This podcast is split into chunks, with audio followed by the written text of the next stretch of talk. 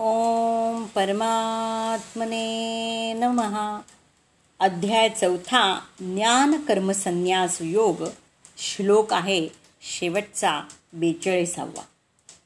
तस्मान अज्ञात संभूतम ऋतस्थम ज्ञान असीना आत्मना. छित्वा एनम संशयम योगम आतिष्ठ उत्तिष्ठ भारत म्हणून अज्ञानामुळे तुझ्या हृदयात जे संशय उत्पन्न झाले आहेत ते ज्ञानरूपी शस्त्रानं छाटून टाकले पाहिजेत. हे भारता योगमुक्त होऊन उठ आणि युद्ध कर. तेव्हा भरतवर्षी अर्जुना तू योगामध्ये स्थिर होऊन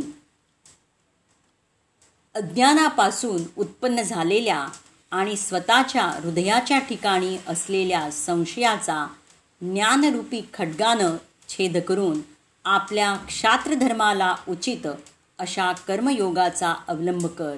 युद्धाला सिद्ध हो. जेव्हा साक्षात्कारात विघ्न उत्पन्न करणारा संशयरूपी शत्रू मनामध्ये लपलेला आहे मग बाहेर कोण कोणाबरोबर लढणार? वास्तविक जेव्हा तुम्ही चिंतनाच्या मार्गावर मार्गस्थ होता तेव्हा संशयातून निर्माण होणाऱ्या बाह्य प्रवृत्ती विघ्नरूप बनून मार्गात आड येतात. त्या शत्रूप्रमाणे तुमच्यावर भयंकर आक्रमण करतात. इंद्रियाचा संयम करून यज्ञविधींचं आचरण करीत या विकाररूपी शत्रूंचा नाश करणे म्हणजेच युद्ध होय. आणि यामुळेच परमशात शांती प्राप्त होईल आणि हाच अंतिम विजय आहे. आणि यानंतर पुढे पराजयाचं नावच राहत नाही.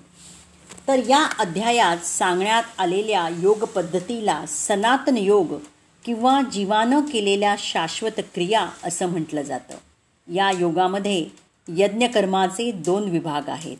एकाला द्रव्ययज्ञ आणि दुसऱ्याला आत्मज्ञान किंवा ज्ञानयाज्ञ असं म्हटलं जातं. ज्ञानयज्ञ म्हणजे विशुद्ध आध्यात्मिक कर्म होय. जर द्रव्ययज्ञ आध्यात्मिक साक्षात्कार प्राप्तीसाठी केला नाही तर असा यज्ञ भौतिकच राहतो. परंतु जो मनुष्य असा यज्ञ आध्यात्मिक उद्दिष्ट प्राप्त करण्यासाठी करतो किंवा भक्तिपूर्ण सेवेमध्ये करतो तो वास्तविक परिपूर्ण यज्ञ करीत आहे. जेव्हा आध्यात्मिक क्रियांबद्दल विचार करतो तेव्हा अशा आध्यात्मिक क्रियांचेही दोन विभाग होतात. प्रथम म्हणजे स्वतःच्या आत्म्याबद्दल जाणणं किंवा स्वतःची वैधानिक स्थिती जाणणं. आणि दुसरा म्हणजे पुरुषोत्तम श्री भगवान यांच्याबद्दलचं तथ्य जो मनुष्य भगवद्गीतेच्या यथार्थ मार्गाचं अनुसरण करतो तो सहजपणे आध्यात्मिक ज्ञानाच्या या दोन महत्त्वपूर्ण विभागांचं ज्ञान प्राप्त करू शकतो. आत्मा हा भगवंतांचा अंश आहे. हे परिपूर्ण ज्ञान तो विनाप्रयास प्राप्त करू शकतो. आणि असं ज्ञान लाभदायकच आहे. कारण असा मनुष्य सहजपणे भगवंतांचं दिव्य कर्म जाणू शकतो. या अध्यायाच्या प्रारंभी स्वतः भगवंतांनीच आपल्या दिव्य कर्माचं वर्णन केलं आहे. जो गीतेचा उपदेश जाणू शकत नाही तो श्रद्धाहीन आहे आणि तो भगवंतांनी दिलेल्या आंशिक स्वातंत्र्याचा दुरुपयोग करीत आहे. हे आपण जाणलं पाहिजे. असा उपदेश उपलब्ध असतानाही जो भगवंतांचे सर्वज्ञ सच्चिदानंद स्वरूप जाणत नाही तो निश्चितच महामूर्ख आहे. कृष्ण भावनेची तत्व क्रमशः स्वीकारल्यानं अज्ञान नष्ट होऊ शकतं. देवदेवतांप्रित्यर्थ केलेल्या विविध प्रकारच्या यज्ञांनी ब्रह्मयज्ञ ब्रह्मचर्य यज्ञ गृहस्थ जीवनातील यज्ञ इंद्रिय संयमाचा यज्ञ योगयज्ञ तपोयज्ञ स्वाध्याययज्ञ वेद अध्ययन यज्ञ आणि वर्णाश्रम धर्म यज्ञ इत्यादी प्रकारचे यज्ञ केल्यानं कृष्ण भावना जागृत होऊ शकते. आणि या सर्वांना यज्ञ म्हटलं जातं आणि हे सर्व यज्ञ नियमित कर्मांवर आधारित आहेत. पण या सर्व क्रियांमध्ये आत्मसाक्षात्कार ही महत्त्वाची बाब आहे. जो या उद्दिष्टाची प्राप्ती करण्याचा प्रयत्न करत आहे तोच भगवद्गीतेचा खरा शिष्य आहे. पण जो श्रीकृष्णांच्या प्रमाणावरच संशय ठेवतो त्याचं पतन होतं. म्हणून मनुष्याला प्रमाणित गुरुच्या मार्गदर्शनाखाली शरण जाण्याचा आणि सेवाभावानं भगवद्गीता किंवा इतर कोणत्याही शत शस्त्राचं शास्त्राचं अध्ययन करण्याचा सल्ला दिला जातो. प्रमाणित आध्यात्मिक गुरु शाश्वत कालापासून चालत येणाऱ्या गुरुशिष्य परंपरेतील असतो. आणि भगवंतांनी लाखो वर्षापूर्वी जे ज्ञान सूर्यदेवाला प्रदान केलं त्या ज्ञानमार्गापासून आध्यात्मिक गुरु मुळीच भ्रष्ट होत नाही. याच सूर्यदेवापासून पृथ्वीतलावर भगवंताचा उपदेश आला. म्हणून मनुष्यानं भगवद्गीतेचं अनुसरण स्वतः गीतेमधील सांगितल्याप्रमाणेच केलं पाहिजे. स्वतःची प्रतिष्ठा वाढवण्याच्या मागे लागलेल्या स्वार्थपरायण लोकांपासून सावध राहिलं पाहिजे. कारण असे लोक इतरांना वास्तविक मार्गापासून भ्रष्ट करतात. श्री भगवान हे निश्चितच परमपुरुष आहेत. त्यांचं कर्म दिव्य आहे. ज्याला हे ज्ञान झालं आहे तो भगवद्गीतेच्या अध्ययनाचा आरंभापासून मुक्त पुरुष आहे. तर आणखीन थोड्या प्रकारे याचा निष्कर्ष आपण बघूयात की या अध्यायाच्या प्रारंभी योगेश्वर श्रीकृष्णांनी सांगितलं की हा अविनाशी योग त्यांनी प्रथम सूर्याला सांगितला. सूर्यानं मनुला मनून इश्वाकुला आणि परंपरेने चालत आलेला हा योग राजश्रींनी जाणला. अव्यक्त अशा मी हा योग सांगितला. महापुरुषही अव्यक्त स्वरूपातच असतो. शरीर म्हणजे त्याच्या राहण्याचं ठिकाण आहे. अशा महापुरुषाच्या वाणीमध्ये परमात्म्याचा वास असतो. अशा कुणा महापुरुषाकडून हा योग सूर्यदास संचारित सूर्यद्वारा संचारित होत असतो. त्या परमप्रकाशाचा सं संचार श्वासामध्ये होतं. म्हणून हा योग प्रथम सूर्याला सांगितला.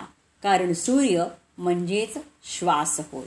श्वासात संचारित होऊन मग तो संस्काराच्या रूपात येतो श्वासात संचित रूपात राहिल्यानंतर वेळ येताच तो मनात संकल्प बनून येतो. आणि त्याची महानता समजल्यावर मनात त्याच्याविषयी जिज्ञासा जागृत होते आणि मग योग कार्यरूप धारण करतो. क्रमशः विकास करीत करीत योग सिद्धींच्या राजश्री श्रेणीपर्यंत पोहोचून नष्ट होण्याच्या मार्गावर आहे. पण जो भगवंताचा प्रियभक्त असतो अनन्य सखा असतो त्याची महापुरुष काळजी घेतात. आपला जन्म जर आता झाला मग तुम्ही हा योग सूर्याला सांगितला हे कसं? या अर्जुनाच्या प्रश्नाला उत्तर देताना श्रीकृष्ण म्हणाले की मी अव्यक्त अविनाशी जन्मरहित आणि सर्व प्राणीमात्रांच्या ठिकाणी अधिष्ठित असूनही योग प्रक्रियेद्वारा आपल्या स्वकीय त्रिगुणमयी प्रकृतीला वश करून मी प्रकट होत असतो. प्रकट होऊन ते काय करतात? साध्य गोष्टींचं रक्षण करण्यासाठी ज्यातून दोष निर्माण होतात त्या दोषांचा समूळ नाश करण्यासाठी प्रारंभापासून मी युगायुगामध्ये प्रकट होत असतो. माझी माझा जन्म आणि कर्मदिव्य आहे. फक्त तत्वदर्शी लोकच मला जाणू शकतात. ईश्वराचा आविर्भाव कलियुगाच्या अवस्थेतूनच होत असतो. साधकाच्या प्रारंभिक अवस्थेत त्याला भगवंताचं स्वरूप नीट समजत नाही. तो गोंधळलेला असतो. जेव्हा भगवंताची कृपा होते जेव्हा भगवान आत्म्याचे सारथी बनतात तेव्हा खांबातून वृक्षातून पानातून शून्यातून सारांश प्रत्येक ठिकाणाहून ईश्वराचा आवाज ऐकू येतो. साधकाचा विकास होत होत जेव्हा तो परमात्म्याला जाणतो तेव्हा स्पर्शानं तो त्याला स्पष्ट जाणतो. यासाठी अर्जुना माझ्या त्या स्वरूपाला तत्वदर्शी लोक पाहतात. माझं स्वरूप जाणून ते तक्षणी माझ्यात प्रविष्ट होतात. तेथून ते मग कधीच परतत नाहीत. पुढे श्रीकृष्ण म्हणाले की मी प्रेमळ भक्ताच्या हृदयात असतो. बाहेर कधीही असत नाही.